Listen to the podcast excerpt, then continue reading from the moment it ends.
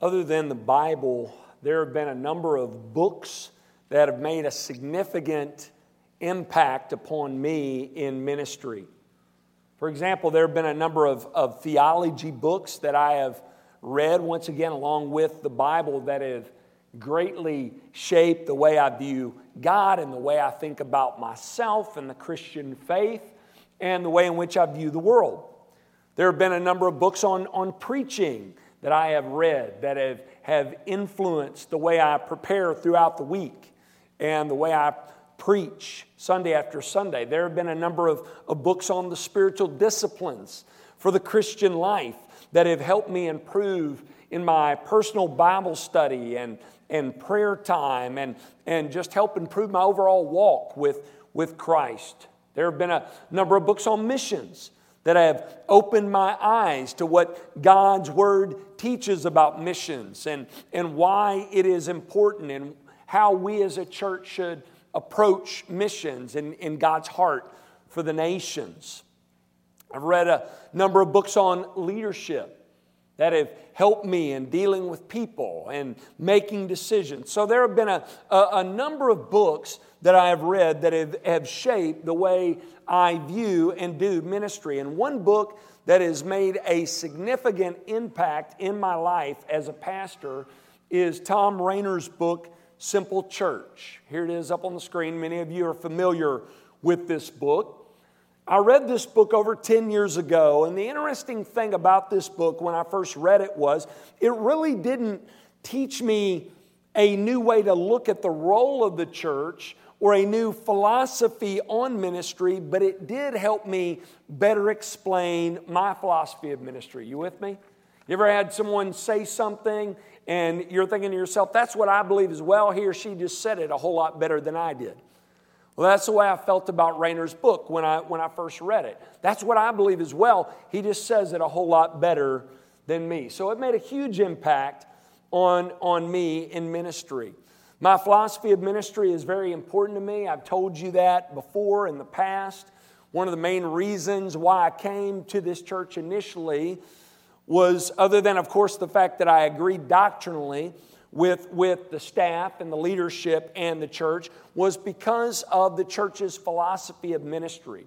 When I was serving as associate pastor in Fellowship Bible Church in Fort Smith, I turned down other opportunities that came along solely because of differences in this area. So when Jim Wilson, who started the church, who was here before he transitioned to Costa Rica, when he was back here and began to talk with me about the opportunity to come to Jacksonville, one of the defining moments for me was when they sent me a copy of the church's statement of faith and the mission statement of the church. After reading that, I knew Fellowship Bible Church, Jacksonville, Texas, was a place where I could see myself because I was in agreement with the church in these two areas. Now, some of you, upon hearing that, are thinking, well, what is the church's? What is your philosophy of ministry? Well, I'm glad you asked. For the next few weeks, we're going to be discussing just that. Now, I haven't forgotten about our study in Luke, right? We're going to pick up in chapter 9 after we're finished here, and we're going to keep going till we get through. But uh, for the next five weeks, I thought it would be good, the beginning of 2020 to start with the sermon series entitled Discovering Fellowship.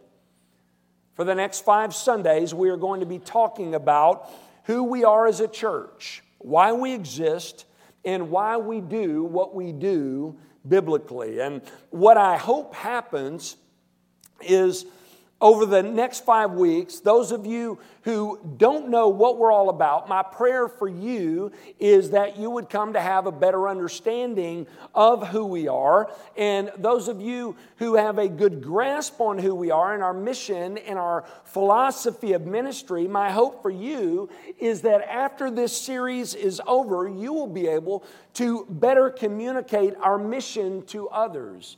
And, and my hope and prayer is that we would all be able, as believers, to better understand our role in helping put this mission statement into practice. In the first sermon of this series, I want to share with you first that we at Fellowship are all about making disciples. We are about making disciples. To begin, let me talk just a little bit further about Simple Church and then I'll get into our text for the week. Let's look at the book again. Just in case you can't read it, I don't know. There's no way you can read that, I don't think.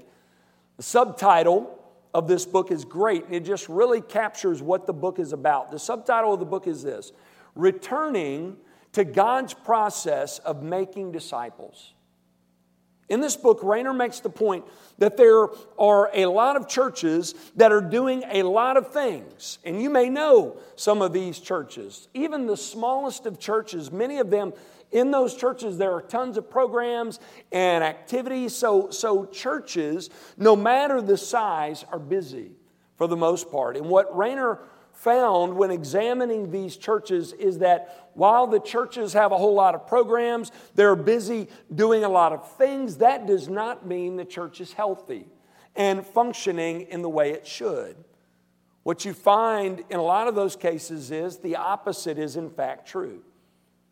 With a lot of churches, what you have is you have a program for everything, you have a, a different purpose or different mission statement for each program and the people serving in these different ministries don't know the, the mission statement of that particular program, and churches become extremely complicated in the way in which they function.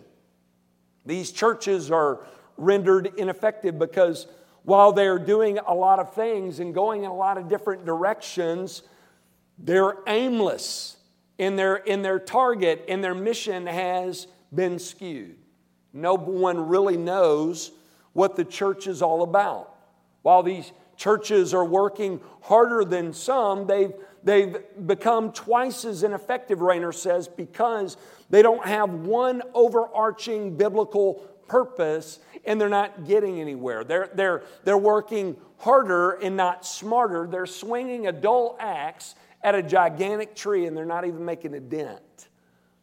Rainer goes on in the book to say that one of the things that he noticed when he studied a number of churches is one of the main characteristics of healthy churches that they examined was that each one of these healthy churches had one overarching biblical purpose and the people in the church, for the most part, understood the purpose of the church. They knew it and understood it, and, and even their place, their role, their part in helping the church accomplish its purpose. He makes the argument that for the church to be healthy, it needs to return to a simple and clear understanding of its mission. You know what? Scripture is clear on what that mission is. During Jesus' earthly ministry, he gave his disciples a clear and simple to understand mission. He gave them a clear assignment of what they were to be doing until he returns, and it's found in Matthew 28 18 through 20. Here it is up on the screen. You can turn there if you like. Jesus said this, and he came and said to them, All authority in heaven and on earth has been given to me. Go therefore and make disciples of all nations, baptizing them in the name of the Father and of the Son and of the Holy Spirit, teaching them to observe all that I have commanded you. And behold, I am with you always to the end of the age. Jesus said, I'm going to leave and return someday soon, but until my return, you are to be going. And as you are going, as you are going, you're to be seeking out followers of me. And as you escort non believers to Christ, you're to bring them in, you're to baptize them, you're to bring them together in a local church community. And you are to pour into them and teach them to observe my teachings, and they are to go and do likewise. Pretty simple, right? That's what the church is to be doing until Christ returns. So, this book makes the argument that for us to become more effective and healthy as a church, we need to return to Jesus' simple, clear, and practical mission. We need to be about making disciples. I don't know if you've read our church's mission statement, but that is the mission statement of our church. Here it is up on the screen. Our church's mission is to escort people to Christ, establish people in truth, and equip people for ministry. We want to see those who don't know Christ come to know Christ, but that's not all. That's just the beginning. Christ didn't say make new converts, did he? He said make disciples. Now, in order for you to become a disciple, you have to first give your life to Christ, surrendering to his lordship, but that's just the beginning. We then want to take those who have committed their lives to Christ, and number two, establish them in truth. In, other words, we want to come alongside believers through the ministries of this church and help them grow in their knowledge of God and in the Christian faith and help them apply what they've learned from God's Word and give them opportunities to live out their Christian faith in the context of a Christian community. We want to equip people for ministry. That is what it means to be a disciple. So if someone were to ask you about our church and what our church is all about, you can tell them this Fellowship Bible Church exists for the purpose of making disciples by escorting people to Christ, establishing people in truth, and equipping people for ministry. Now, what I want to do for the rest of the morning is I want to talk with you a bit more about why we at Fellowship Bible Church should be all about making disciples. I want to show you from Scripture why this should be one of the main purposes of our church and the ministries of our church, and one of your main purposes as believers. If you have your Bibles, turn to Ephesians 4. Tricked you, didn't I? Thought I was going to Matthew 28. We could go there. But I like Ephesians 4, 11 through 14. The reason why is because in this passage, Paul explains to us how God wants us as a church to be all about discipleship and how that benefits the local body. Several principles I want you to see from this text. Number one, I want you to see that God gifts pastors so they will equip believers. That's point number one. Let's begin by looking at Ephesians chapter 4, verse 11. Paul says, and he gave the apostles, the prophets, the evangelists, the shepherds, and teachers. In verse 11, Paul says that Jesus has given his church gifts that he expects for them to use and benefit from. And he goes on to list these gifts for the church. The first one he mentions is apostles. An apostle for the most part, in the New Testament, we see, for the most part, an apostle is someone who has seen and has been commissioned by the risen Christ. The second gift he mentions is prophecy.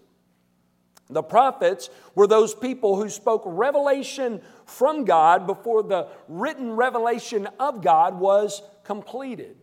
Now, I believe these are foundational gifts. I don't believe that apostles and prophets, the way that I describe them here, are still in the church today. They were present in the first century, and we do have their, their message from Scripture that is to be taught in our churches. That's what we're doing this morning from the Apostle Paul. But they are the foundation layers, okay? Third gift he mentions is evangelism, the evangelists. Who are the evangelists? I know some of you have images popping into your head, some of those not so good, right? But the evangelists were, were people who went to places where there were no churches and no believers, and they went and they spread the gospel message. And as people responded in repentance and faith as they were escorted to Christ, they brought those people together, baptized them, formed a local community, a church, and, and they, they, they formed churches where there were no churches. They, they reached out to people who had not heard the gospel and they planted churches where there were no churches. The fourth, and I believe fifth gift, some view these as, as, as the same, they, they do overlap, but it's shepherds and teachers. Some bring these together, but I believe they're, they're meant to be separate while they do share the same article, these two. The reason why I think that's the case is because we've got some overlap in, in function here. While teachers can be teachers and not necessarily pastors, pastors must be teachers. Because one of the key things a shepherd does is feed his flock, right? Charles Swindoll said this in his commentary on Ephesians. Look at this quote Pastors feed their sheep through the teaching and preaching of the word. Next quote, Peter O'Brien in his commentary on Ephesians says this Although it has often been held that the two groups are identical, it is more likely that the terms describe overlapping functions. All pastors teach, since teaching is an essential part of pastoral ministry, but not all teachers are also pastors. Our focus this morning will be on this particular office and function the, the shepherd, the pastor, teacher, the teaching pastor. But before we look at that, we need to answer a question. When looking at all these gifts listed here, we need to ask this question Why did Jesus give the church these foundational gifts of apostles and prophets and the gifts of evangelists, shepherds, and teachers? Why did, why did God give the church these gifts? Is it so that members of the church could come week in and week out and just watch these people, the professionals, do the work of ministry? A lot of the time, that's, that's what we think. When we think about Christian ministry, we think about it in this way. Look at this image. This is the way we view it. Look at this next image here Penn State football. How about that, Brett? We think about it like a football game. When you go to a football game, you participate to an extent in that you wear your team's colors and you cheer your team to victory. But let's be honest, while we often give ourselves high fives when our team scores, we're not doing anything, right? And if we did not attend that game, the result would still be the same. Am I right? A lot of people think of ministry in this way. They, they think that, that those who do the work of ministry are the teachers, the shepherds, the evangelists. That's their responsibility to do the work of ministry, and we just show up and show our support. I mean, we come, we'll sing the songs, we, we clap, we nod our head in approval, we amen at the sermon, but we are not really the ones who are supposed to be doing ministry. Many think in this way, but is that what this passage is teaching? Is it teaching us that the, the apostles, prophets, evangelists, teachers, pastors are, are the ones responsible for doing ministry, while the rest of the church just sits back and simply shows support? Let's keep reading. Verses 11 and 12. And he gave the apostles, the prophets, the evangelists, the shepherds, and teachers to equip the saints for the work of ministry, for building up the body of Christ. So, so here's what Paul's saying here. He is saying that God has gifted leaders like pastors and teachers for the purpose of equipping people, believers, to do the work of ministry. So, my role in this church, according to God's word, is to equip believers to use their gifts for the purpose of ministry. Is that not what Paul is saying here in verse 12? Kent Hughes, in his commentary on Ephesians, says this look at this quote. Paul says quite simply, that God has given gifted leadership to the church to prepare God's people for works of service. Those in pastoral roles are to prepare God's people for ministry. Next quote Clinton Arnold says Christ gives these gifted leaders to the church not to do the ministry for the various members of the body while they passively receive, but to help prepare each one of them to actively serve in the ways He has gifted them. True. That moves us right into our second point. Point number two God equips believers so they will do ministry. Our first point is that God gives pastors so they'll equip believers. Number two, God equips believers so they will do ministry. The word prepare or equip in verse 12 carries with it the idea of preparing a room.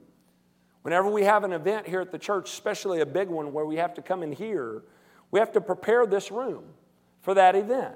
That's the same kind of image that's going on here. God has told us in His Word that we as believers, when we come to meet as His church, the reason we are to meet is to come together to get dressed up, to get ready, to get prepared, to get equipped to do ministry. You may not realize that's why you're here, but that is why you are supposed to be here. Not just to feel good not just to be with friends, not just to get a boost for the week. You are here to get ready. You are here to get equipped. You are here to get prepared to do the work that God has called for you to do in the ministries of this church and in the world. So, the better image is, is this instead of attending a football game, it's like this. Look at this image. It's practice. The church is more like practice. It's a place where you come to train and get ready. It's a place where you come to get equipped to do the work of ministry. Which leads us to our third point. Third point is this point number three believers do ministry so the church will be built up. Look at verse 12 to equip the saints for the work of ministry, for building up the body of Christ.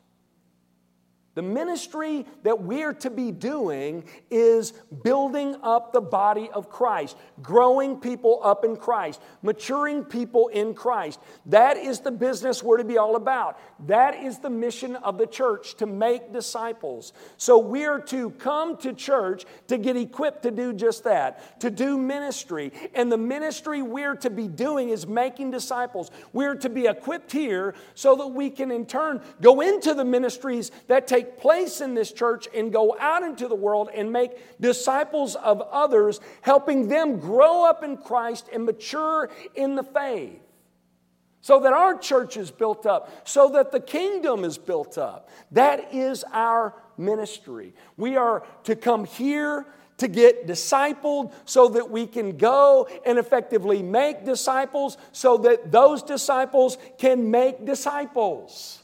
That is the ministry of the church. That is to be your ministry, that is my ministry. Paul says in 2 Timothy 2 2, What you have heard from me in the presence of many witnesses, entrust to faithful men who will be able to teach others also. That's what you're to be doing. Coming here to get equipped to go out there to teach others so that they go and teach others so that they go and teach others. This is so key. We have a huge misunderstanding as believers today when it comes to the gifts. We, we may understand that God has given us gifts. We may even rightly understand that the church is the place where I come to get equipped to use that gift. But a lot of the times, we reason in this way. We believe the gifts are ultimately about us, that they're for our benefit to put the spotlight on me. Check me out. Look at how God's gifted me. That's the Corinthian problem. Paul addresses that in 1 Corinthians. They were wanting the showy gifts so that they could be on display, show how spiritual they were.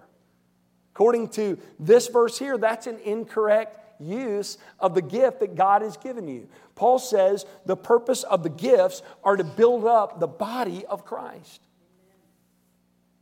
Max Anders says this in his commentary on Ephesians. A lot of great commentaries on Ephesians. Our guys are about to start studying Ephesians. Great book.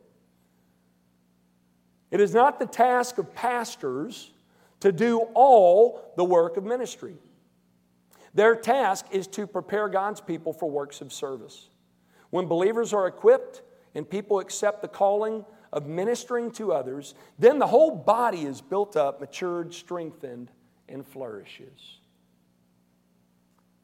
Believers, God has given you a gift. He has gifted all of us in different ways, but for one purpose for a purpose that is much bigger than you, a purpose much bigger than me. He has given you a gift and wants you to get equipped here and prepared to use that gift, not to show people how spiritual you are, but for the sake of other believers, for the sake of the church, so that his body, his church, his people might be built up.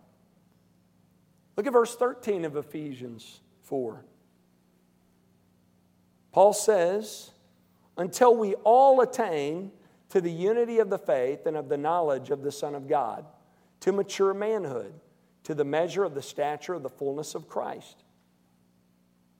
This verse tells us we're to be committed to do this, to making disciples until we are complete in Christ. Now, we are not there yet. Can I get amen on that? There are no grace graduates in this church and there will not be until Christ returns. While we as a church are referred to as the body of Christ, which shows how significant the church really is, right now, many of our churches are not being the body very well. In fact, all of our churches could really be the body better. So, because this is the case, our goal should be to mature individually and corporately as a church so that we can better function as an extension of Christ as his body. When little babies first learn to walk, they're pretty awkward, aren't they? Not being mean, just being honest. They fall down a lot. Takes them a while to figure out they have joints. They sort of walk stiff legged. They can't get anywhere very fast, but their little bodies don't stay that way, do they? They eventually grow and mature and begin to function properly. We as a church are to do the same thing. Like I said, many, many of our churches, they, they lack maturity. They're not being the body very well. So, what we're to be doing in response is, is maturing. We are to be growing as individuals and as a church so that we can better represent our head, Jesus Christ. Paul goes on to tell us the benefit of maturing. Look at verse 14. He says, So that we may no longer be children, tossed to and fro by the waves and carried about by every wind of doctrine by human cunning, by craftiness, and deceitful schemes. Paul says we do this so that we will no longer be infants, no longer be children. Another common characteristic of children is they're, they're immature. Our responsibility as, as parents is to see them become more mature, but that takes time, right? For example, children tend to be naive. It's pretty easy to trick them, isn't it? They just sort of go with what you say. They take whatever you say at face value. They think that's what you said, so I'm going to I'm going to go with it. Eventually, they learn to question certain things and hopefully grow in, in wisdom and, and understanding and are eventually able to tell the truth from a lie. Paul is saying that's the way we should be as Christians. When we first come to Christ, we're immature, right? We're, we're infants, we're, we're children. Anything we hear, we just sort of go along with. That was my first year of being a Christian. Lots of people would give me books written by Christians, and I, I would read them, and for the most part, I'd just go with whatever the author said. Now, of course, God was at work by His grace through His Spirit, and the Spirit of God was, was working in my life early on, and red flags would come up when I would read something that didn't sound right. I just didn't know how to defend it yet from, from Scripture, but by God's grace through His providence, He kept me from, from terrible error early on, but, but I agreed with a whole lot more than what I do today. It took years of studying God's Word to develop a more discerning spirit, and I began to realize that just because I buy a book from a Christian bookstore doesn't mean I'm going to agree with it. A lot of times it's not the case. If you've just been a believer for a short period of time, listen, and you're immature in your faith, don't, don't get discouraged by that, but, but don't stay where you are. I have some people who've come to me, they get discouraged. I'm not where he is, I'm not where she is. I'm like, you're not him or her, you're you. Where are you? The important thing is that you go from where you are forward in your faith. That's what we want to see. We want to see you advancing in godliness from wherever you are. We're all in this race, believers, and we're at different points in the race. The key is for you to keep advancing, for you to keep running, right? That's the key.